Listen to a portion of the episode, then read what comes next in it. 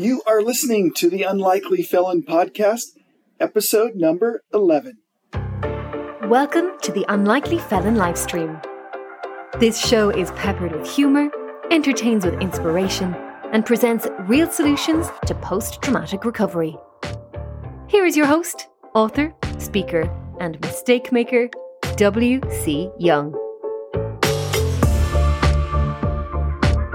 Well, hello. I hope you're uh, having a not just a good day, but a great day. I have to say, I've uh, this getting old thing is just I'm sore.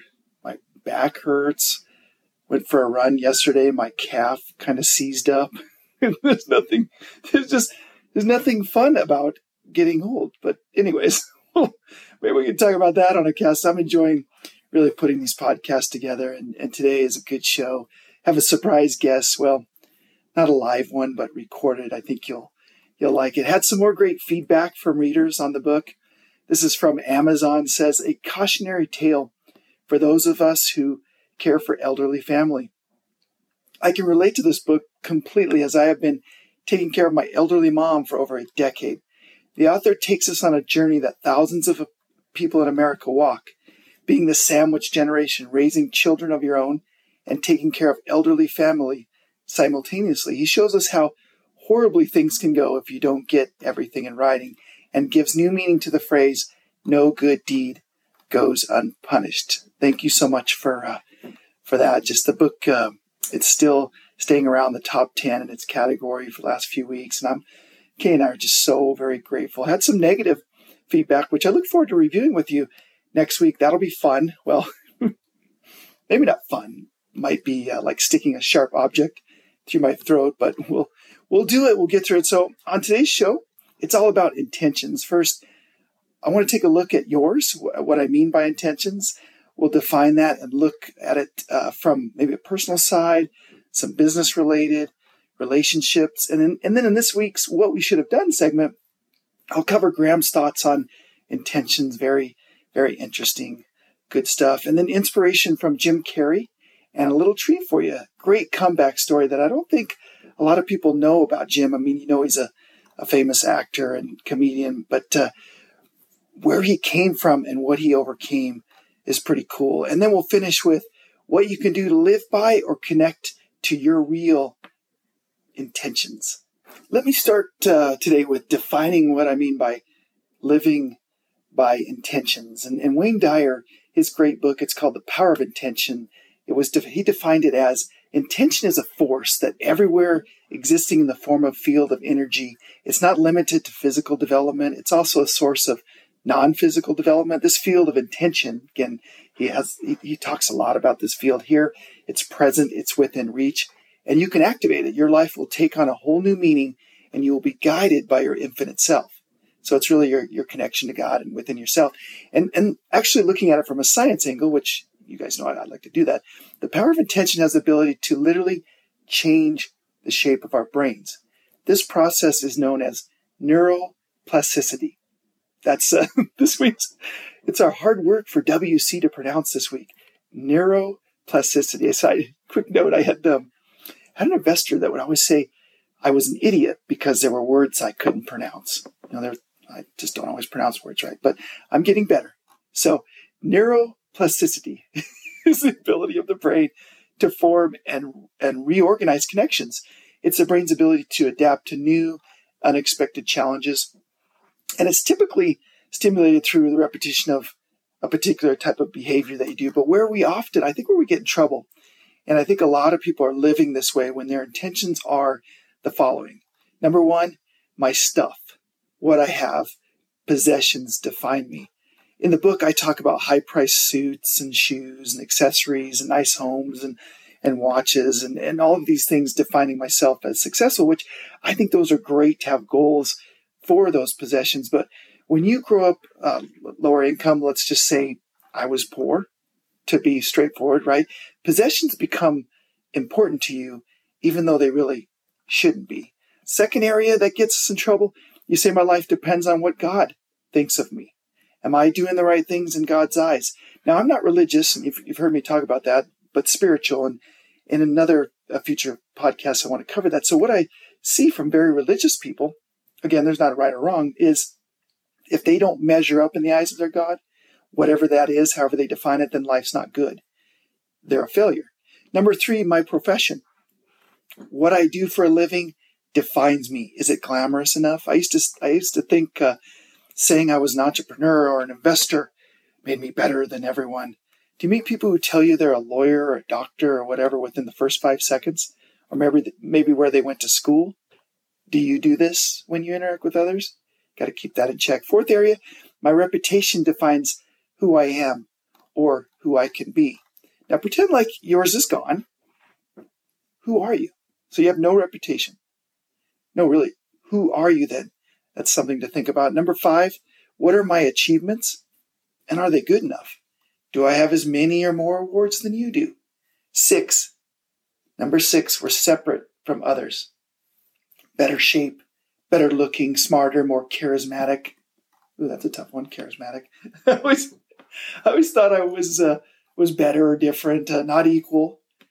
Do you ever meet people like that? And lastly, I'm doing what others think is great, important, uh, not what you think. Are, are, you doing what others think is great? Right?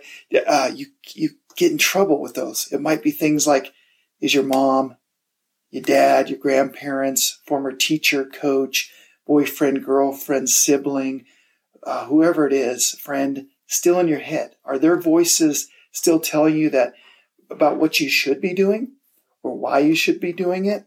How about in business? If you're uh, if you're running one right now, or an entrepreneur, maybe a business manager, uh, you you've got a lot of weight on your shoulders to take care of a department or a division. I like the Inc. magazine article on it. It says the power of intention brings energy to our words and actions and assures that we can accomplish our pur- purpose. Okay. Our conscious intention works for us like a good business plan. If our words and actions don't serve the goals set out in the plan, we know we, we don't need to waste energy on them. If they do serve the goals, though, our full awareness of that makes them more effective. So, some questions: Are you in in your role that you're serving your company's real intentions? So, in your role, are you serving your company's real intentions? How about your professional growth or your career career track? Do you believe you're making some uh, some kind of difference with the business or company beyond just getting paid. If you're a business owner, um, or or or you influence the products or the, the services of the company, maybe you want to create an intention for your products, your services, your customers. If you're an employee, what is the intention of your career? And we'll get to, to some of these ideas, both as I mentioned, personally, business related relationships. We'll get to some of those shortly. So in uh, in what we should have done segment, most of the evil in this world is done by and through good intentions. That's a quote from Ayn Rand. Now, Gram had some some great thoughts on intentions. And in the book, I write, this is uh, chapter four. I write, Gram was an example to my sister and me, showing us the importance of intentions. She taught us that intent is not only nine tenths of the law, but nine tenths of your actions. When things went wrong, she would ask a simple question What were your intentions? I still remember that to the day. Some, something would happen and she would say that. I write, I always took her words, actually, the, I, um, it, the thing is, I always took her words to heart.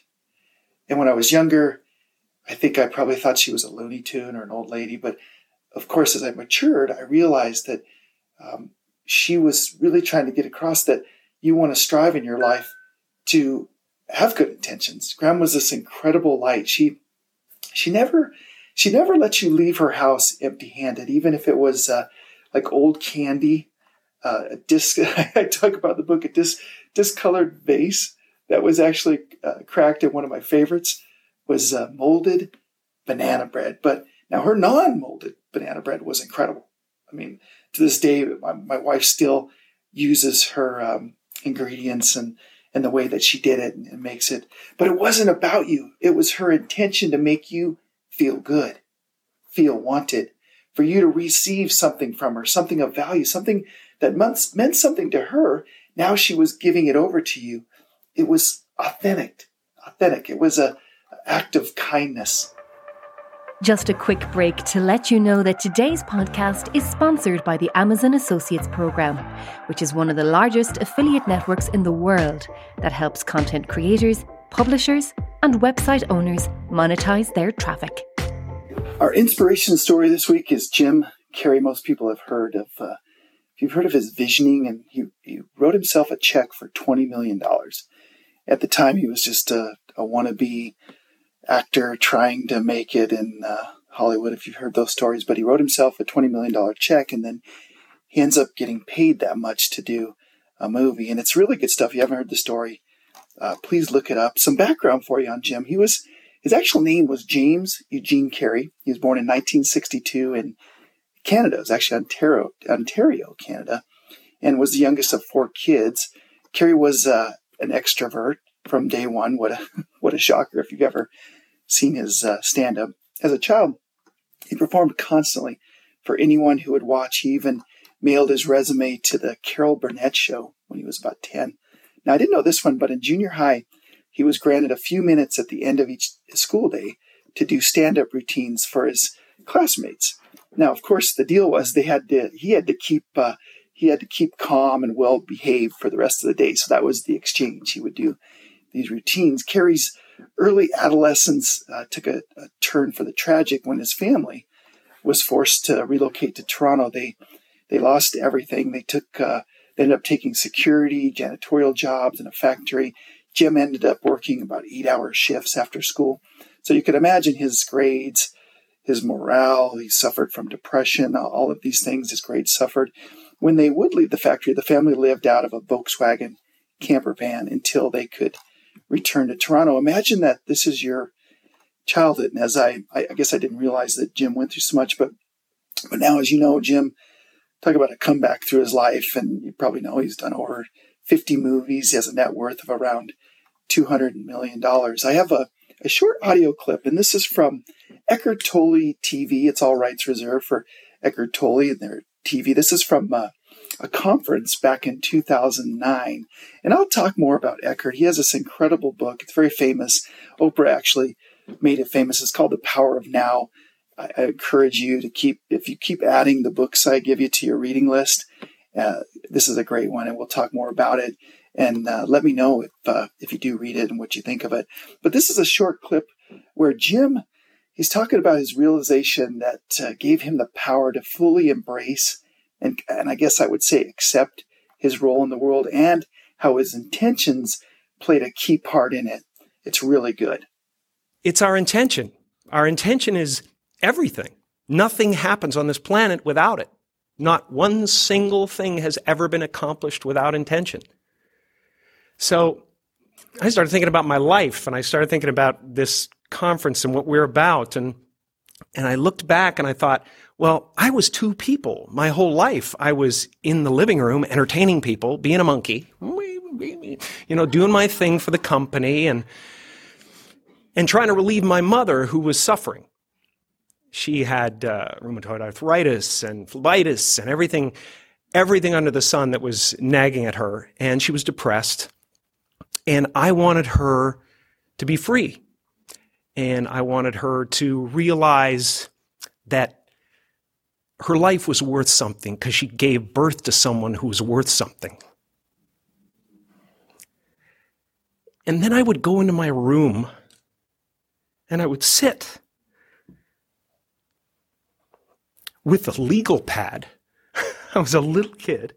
And I would sit there and I would try to figure out what it meant, what it was all about. Why are we here? What is this? And one day I read something from Buddha that said that all spirituality is about relieving suffering. And I suddenly realized that's what I'm doing in the other room. and and I'm aligned. You know, this my purpose is aligned with this. So I felt incredibly lucky. I lose sight of that all the time I get caught up in different concerns and ego concerns. But I'm so lucky to be a part of this community and to, to, to do something that is of value. And I, I, really cherish that. And we are all one thing. It really is true. Can I speak to the, the, the, person in the last row, in the very last seat against the wall? Is there, is there someone back there that can say hello? What's your name? Andrea, are, are you aware that, do you have the distinct, palpable feeling that your intention created this evening as well as Melissa's? Do you understand that, that all of this, this entire event is happening inside you.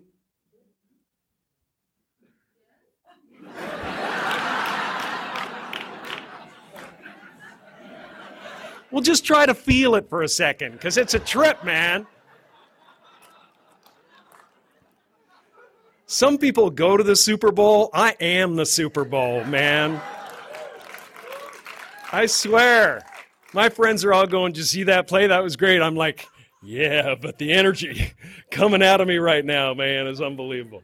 I'm just sitting there. I'm the stadium. I'm the vendors outside. I'm the crack dealer on the corner. I'm everything, man. There's no end to it. And it's so much fun.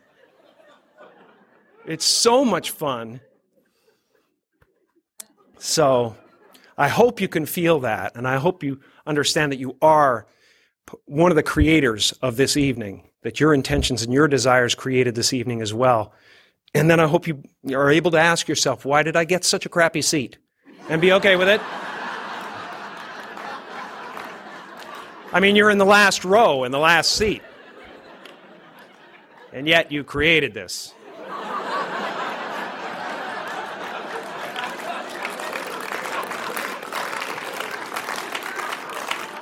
And that's got to be, it's a really selfless thing to do. I love, uh, I love Jim's uh, just vulnerability there that we talked about that in the last podcast and just his authenticity about his feelings and what he had been through and and that he had this intention in his life but us but it's bigger than just a being a comedian or a movie star or whatever whether making money or not making money and I I just really appreciate that about Jim because uh, we all know how funny he is. But I mentioned Eric, uh, Eckhart Tolle. He has a quote on intention. He says, Focus an intention on the feeling inside you. Know that it is the pain body. Accept that it is there. Don't think about it. Don't let the feeling turn into thinking. And I've talked about that before. It continues. Don't judge or analyze. Don't make an identity for yourself out of it. Stay present. Continue to be the observer, is what is happening inside of you. Become aware not only of the emotional pain, but also of the one who observes, the silent watcher. This is the power of now, the power of your own conscience presence. Then see what happens.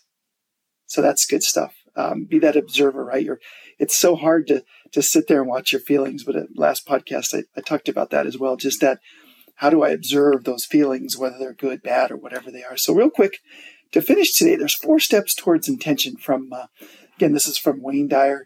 And this is to activate that power within you, that power of intention. It must, we must then make contact with our natural self. Uh, Dr. Dyer goes on, he talks about, and stop identifying ourselves with our ego. As I mentioned, those six areas. When we started today, he says this process takes place in four stages. First stage is discipline. To learn a new task or to materialize your wishes, it requires commitment training. That's an easy one, but better habits, right? So discipline, number one. Second stage is wisdom. Wisdom combined with discipline reinforces our ability to concentrate, concentrate on what we want right now. Are you continually improving whatever you do, whether you're a, a nurse or a teacher or stay at home parent, fireman, janitor, whatever you are?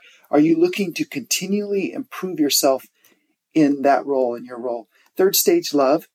It's an easy one, but after disciplining our body with wisdom, intellectually, we're studying the tasks ahead. We must learn to love what we do and to do what we love. I know I've never said that before. Fourth stage, surrender. This is the place of intention, our body, our mind. They, they, uh, it's a, here it is. It's a simple question. It's about accepting to be carried by an immeasurable and indescribable force. I like to I like to call it God, but that that which transforms, Dr. Dyer goes on, it transforms acorns into trees, flowers into apples, tiny cells into human beings. I like to say I'm on a blue dot and we're going 60, 67,000 miles per hour through space. It's like, what in the heck is this? But I don't try to, to measure it or think about it. Probably the hardest thing for me to continually do is to surrender. Surrender to the situation that happened to us, to surrender to who who I am. Are you surrendering that to who you are or who you are not? Dr. Dyer urges us not to do not to think of what must I do to get what I want? I've been there, but rather what must I do to get what I intend to create? So we obtain what we intend to create by being in harmony with that power of intention. To achieve this, we have to become the image. Okay, so he defines it, he talks about faces. And, and, therefore there are seven faces. He calls them them the faces of intention. Real quick, number one, creative. People say, Well, I'm not creative. No, you are. You got to figure it out. Be creative. Number two, kind. We all know the world needs more kindness, but are there parts in your life where you're not being kind? Are you on the neighbor apps saying and doing things or at your school? Number two, kind. Number three, love. That's an easy one. We know the world needs more love. Number four, beauty. We must seek and experience beauty in everything. Dr. Dyer says that life, truth, beauty, they're all symbols of the same thing. Expansive. So by being uh, expansive intellectually, emotionally, spiritually, we identify ourselves with the universal mind. And I, that to me is God. It's that universal presence. Number six is abundant. We come from an unlimited consciousness. It's then possible for us to join this infinite consciousness, consciousness in our mind and do whatever we believe we can do. And lastly, receptive. Are you, are you ready? Are you receptive to all the things that you want to intend, that, that your intentions are to create in your life? You got to be receptive. You got to accept it. So that brings me to the end of our, of uh, today. I hope uh, you're making your comeback right now from whatever you're dealing with this week, month, but please let your intentions help get rid of whatever those issues are. We started today with the power, defining the power of intention, and then I covered Gram's thoughts on it uh, and what that meant to me. It's very interesting that we were talking about that when I was a, a young person. But I hope you enjoyed Jim Carrey's clip and uh, just his not only incredible path to stardom, but again, that vulnerability and describing his feelings about intention and what your life is about. And then we ended with some ways that you can activate your power today. You can activate your power of intention. Thank you again for listening. I really appreciate it.